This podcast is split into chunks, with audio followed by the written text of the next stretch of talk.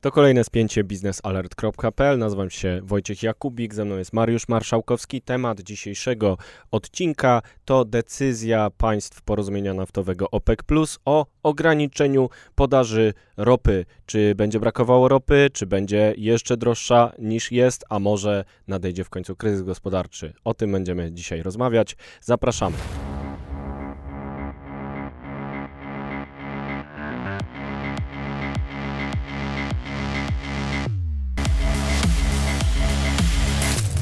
Spięcie biznesalert kropka p l to cotygodniowy program, w którym przyglądamy się ważnym sprawom w energetyce, o których piszemy na co dzień w naszym portalu biznesalert kropka p l. Nie inaczej będzie w tym tygodniu. Teraz zajmiemy się tematem porozumienia naftowego OPEC plus, które e, łączy strony e, z różnych krajów, to znaczy różne kraje łączy. Mamy tam Rosję, Arabię Saudyjską, są to producenci ropy naftowej, którzy kiedyś tam umówili się, że będą ograniczać ilość wydobywanej ropy po to, żeby utrzymać cenę na wyższym poziomie. No i w ostatnim czasie ta grupa podjęła decyzję o tym, że zmniejszy wydobycie ropy o dwa miliony baryłek. Czemu w ogóle o tym rozmawiamy? Rozmawiamy o tym dlatego, że ropa naftowa, jak myślę każdy z nas wie, ma istotny wpływ na to, co widzimy, czy cena ropy naftowej ma wpływ na to, co widzimy na stacjach benzynowych. A, obniżenie... A co my tam widzimy? A widzimy bardzo nieprzyjemne liczby, wielką lipę, cyferki, tak. Widzimy rzeczy, które każdy kierowca, jak widzi, to się pewnie żegna i yy, w różny sposób. No, problem z porozumieniem naftowym jest taki, że to jest takie porozumienie, czy taka stowarzyszenie, organizacja, która sprzedaje swój produkt i chce, żeby ten produkt był jak najdroższy. I teraz, jeżeli ci sprzedawcy umawiają się między sobą, że robią, wpływają na popyt i podaż tego surowca, głównie ze strony podażowej, to nagle okazuje się, że cena tego surowca jest wyższa.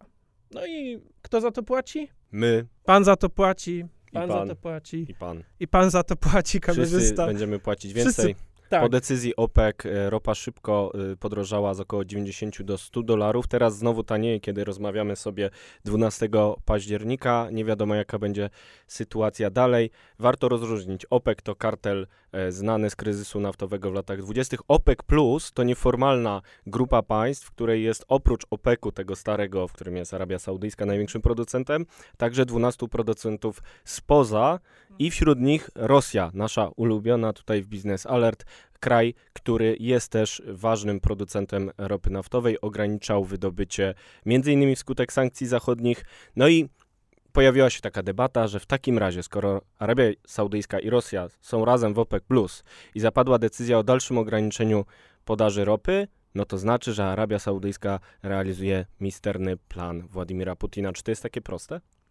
No myślę, że nie. W kwestii państw, szczególnie tych produkujących surowce energetyczne, w tym przypadku ropy, nie ma generalnie przyjaźni, nie ma jakichś specjalnych emocji takich znanych nam z codziennego życia. To jest czysta kalkulacja, czysty biznes, może podkręcany polityką, natomiast ostatecznie ważne są pieniądze, bo przypomnijmy sobie, jeżeli popatrzymy w nieco wstecz, to dwa tysiące piętnasty szesnasty rok, pierwszy kryzys naftowy, taki współczesny, czyli spadek cen ropy bardzo wyraźny, dlatego że Arabowie stwierdzili, że będą zwiększać wydobycie ropy, tak żeby producenci ropy łupkowej ze Stanów Zjednoczonych, czyli tacy, którzy dopiero się na rynku pojawiali, czy, czy, czy kształtowali swoją pozycję, żeby po prostu zbankrutowali. Ponieważ ceny wydobycia ropy naftowej w Stanach Zjednoczonych była wyższa, czy jest wyższa dalej niż na przykład w piaskach e, Arabii Saudyjskiej.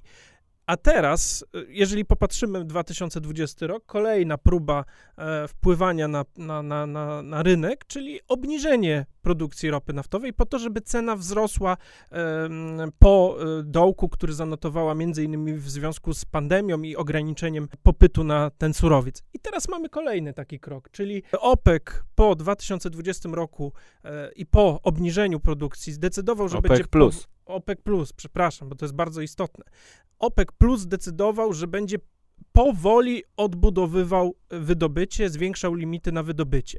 Jednak potem okazało się, że część państw, które należą do tego koncernu, które obniżyły zgodnie z rekomendacjami z dwa tysiące dwudziestego roku wydobycie, nie są w stanie wrócić do poziomu wydobycia notowanego przed dwa tysiące dwudziestym rokiem. Różnych powodów, powodów technologicznych, powodów braku wojny domowej inwestycji, na przykład. Wojen domowych, z powodu problemów związanych z, z poszukiwaniem, z zamknięciem starych szybów, bo kiedy te stare szyby, które te państwa, część tych państw wydobywało, zamknęli, to nagle się potem okazało, że kiedy chcieli je uruchomić, ropa już przestała płynąć. Bo taka jest specyfika tej Życie. branży, że jak się coś raz zamknie, to może się potem już nie otworzyć. Jak coś przestanie płynąć, to już na dobre czasami. To już na dobre. I trzeba bardzo dużych pieniędzy, żeby to z powrotem uruchomić. To zła wiadomość dla Rosji, która właśnie zmniejszała to wydobycie. Ostatnio miała lekki wzrost, ale generalnie jej spada właśnie przez to, że musi zamykać część wydobycia, przez to, że sankcje zachodnie e, raz, że i kurczą rynek, dwa, że ograniczają dostęp do technologii i tam też może się okazać, że to, co zamknęli, już potem nie otworzą i sobie będą siedzieć e, bez tej ropy i bez przychodów z tego tytułu.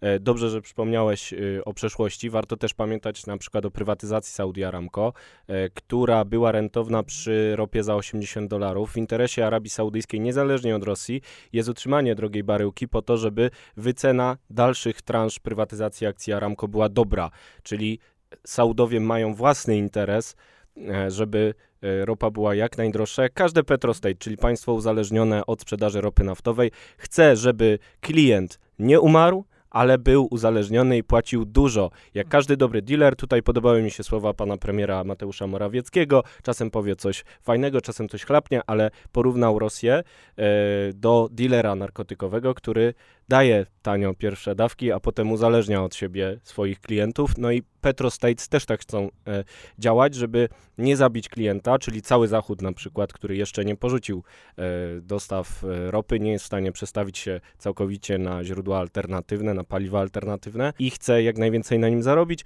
ale może się okazać, że go zabije, bo tutaj jest pies pogrzebany. Decyzja o tym, żeby ograniczyć teraz wydobycie, może wynikać też z faktu, że po pierwsze państwa naftowe liczą się z tym, że Wenezuela i Iran wrócą na rynek ropy, dodając podaż, bo one razem mogą dać dwa i pół miliona baryłek dziennie i przykryć czapką to ograniczenie na dwa miliony baryłek, o którym zdecydowało OPEC plus. Warto, to warto podkreślić też, że, ropek, że, że te dwa państwa mogą odpowiadać, jeżeli rzeczywiście wróci te dwa i pół do trzech milionów baryłek ropy dziennie, one odpowiadają za dziesięć procent dziennego wydobycia ropy przez cały e, kartel OPEC, także to jest dosyć znaczący... I są wyłączone z cięć, to znaczy już teraz Iran i Wenezuela mogą sobie wydobywać ile chcą, tylko sankcje je ograniczają, więc może Bidenowi się coś uda. A druga sprawa jest taka, że być może państwa OPEC plus, też liczą się z recesją. Najpierw w połowie czerwca zapowiadał ją Bank Światowy i od wtedy mniej więcej taniała e, benzyna na stacjach z tego względu, że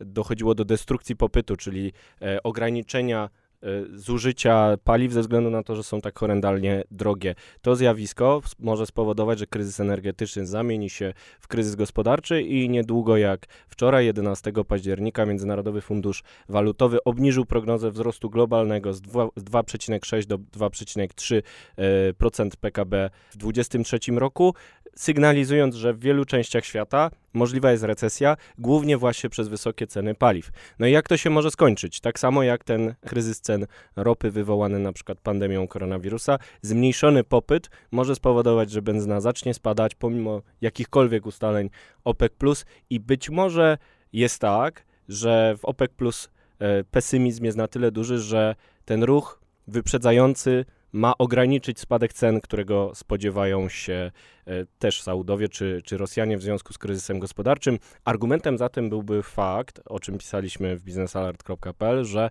na Wall Street zaczęło się hedżowanie, czyli zabezpieczanie pozycji na giełdzie poprzez wykupywanie opcji sprzedaży ropy. Chodzi o to, że inwestorzy kupują już kontrakty, które pozwolą im zarobić na spadku cen ropy, czyli liczą się z tym, że zaraz się załamie nam ta ropka.